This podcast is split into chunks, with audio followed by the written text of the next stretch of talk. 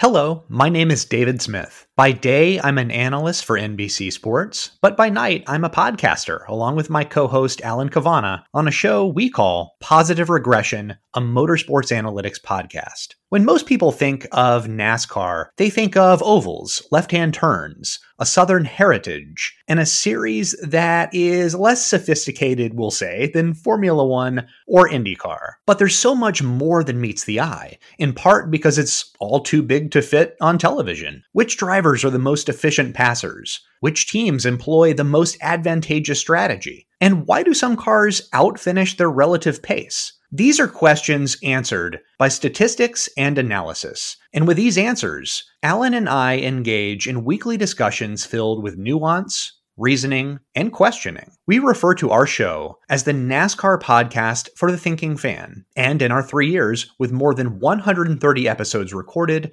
that's what we've become. For the majority of these episodes, it's just been Alan and me producing these discussions containing looks back at notable moments in NASCAR history, current day topics, and deep previews. We like to think we've become staples of our listeners' lives every Thursday morning. And our following has allowed us to monetize the podcast and exclusively attract a demographic that goes overshadowed in NASCAR. Nearly 90% of our audience is university educated. And as such, the community we've built is a first, really, in NASCAR, one of rational fans with an appetite for learning about a sport that they hold dear. We regularly rank inside the top 30 on Apple Podcasts for fantasy sports shows in the United States and among the top for NASCAR related podcasts. For your consideration, Positive Regression a motorsports analytics podcast, is challenging the way NASCAR fans think about the beautiful and intelligent sport of auto racing. Because of this, we believe there's no comparison among other motorsports podcasts to the positive impact that it has fostered. Now, please enjoy these clips of recent positive regression discussions.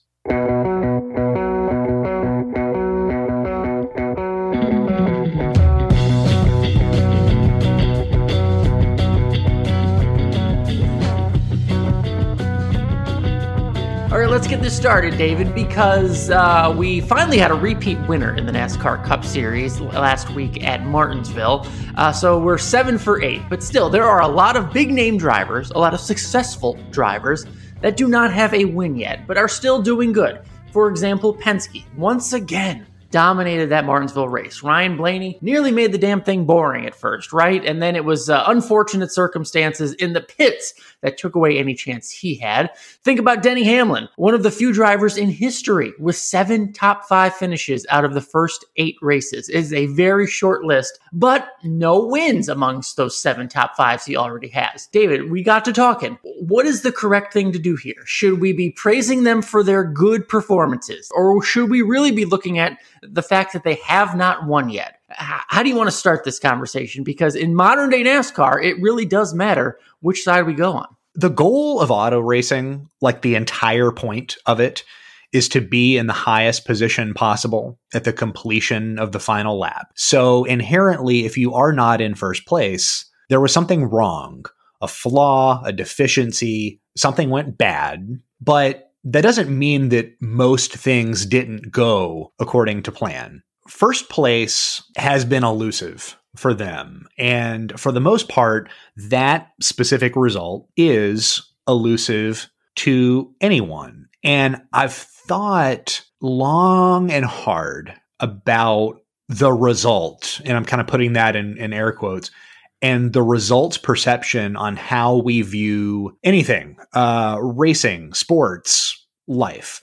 And I find that there is just little control over a result itself. Uh, Mark Martin had won the Busch Clash, and he was asked in the press box whether he would feel unfulfilled if he never won a Daytona 500. And he said, No, you cannot control the outcome. You can only control your effort. And to that effect, the effort we've seen from Penske, specifically with Blaney, we've talked about the effort before with Penske on 750 tracks. We understand what they're doing, and statistically, they are doing it very well. It just sometimes doesn't manifest on one particular day.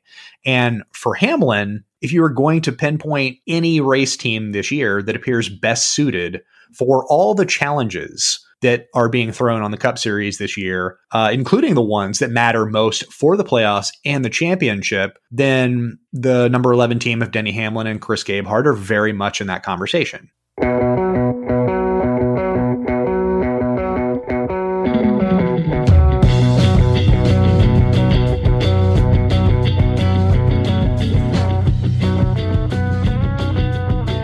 Pick call number three. This was last week, David, in Phoenix, something that was talked about a lot because of really who it was. I mean, Bubba Wallace, 23XI Racing. Bubba Wallace stays out on seven lap old tires at Phoenix. Uh, it stays out and makes him the leader and immediately, you know, gets you a lot of questions like, you know, what's he doing? Is he going to get eaten up? Uh, is he going to stick around enough for a net positive? Let, us analyze it because uh, uh, there was a few different factors here that I think played into where he ultimately came out. I was interested in that. And then Mike Wheeler took to Twitter. His mentions must have just absolutely blown up because he felt compelled to explain himself. It, it was all good. It, it all makes sense. Uh, staying out is usually a net positive. But as we said, it is contingent on the driver doing his part. He set it up statistically well. The inside groove was the front row's preferred spot. He picked it. And I got to tell you, picking something because it has a high rate of success does not mean that it's automatic, right? We hear about uh, high percentage three point shots in the yeah. NBA, but the player isn't shooting it blindfolded, right? So, you know, yeah, Bubba Bubba spun the tires. Uh, that that was one nearly made contact with Logano to the outside of him, uh, which means he's up too high if he's restarting on the bottom and the three drivers behind him, which happened to be Brad Keselowski, Kyle Larson, and William Byron, all drivers who can restart very, very well, all of whom committed to running the apron through the first corner. Bubba somehow found himself three wide middle on a track with two demonstrative grooves. And I honestly don't know if that was entirely due to tires.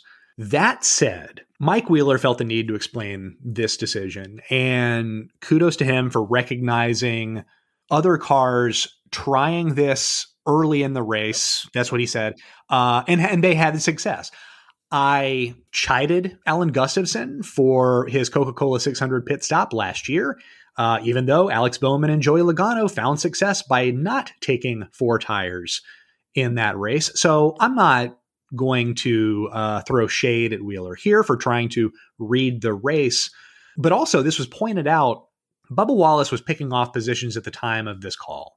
But I challenge the longevity of him doing that. His car unofficially ranked 15th in median lap time for this race, which is fine, but ultimately not competitive enough for the win. And there was very likely a low ceiling on who and how far he could pass his way through the field.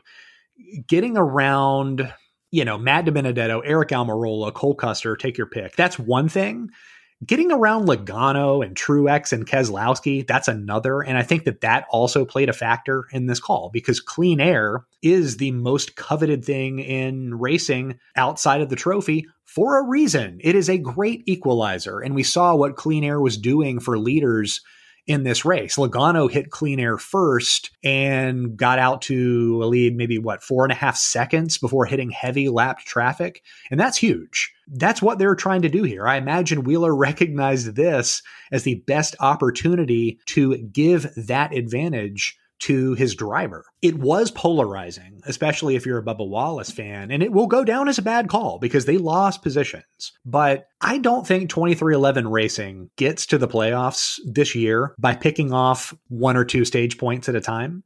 As we discussed, the more crowded uh, the winners list gets, the bigger the advantage is for those who regularly compete for wins. And Wallace and Wheeler, given that we know this team was not working on cars until last December, they have no notes to call their own, at least not just yet. They need to shoot for points in bulk. And the best way to do that is outright wins to net yourself that playoff berth.